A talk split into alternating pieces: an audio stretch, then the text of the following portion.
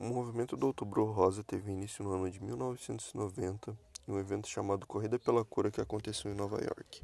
O Outubro Rosa é uma campanha anual realizada mundialmente em outubro, com a intenção de alertar a sociedade sobre o diagnóstico precoce do câncer de mama.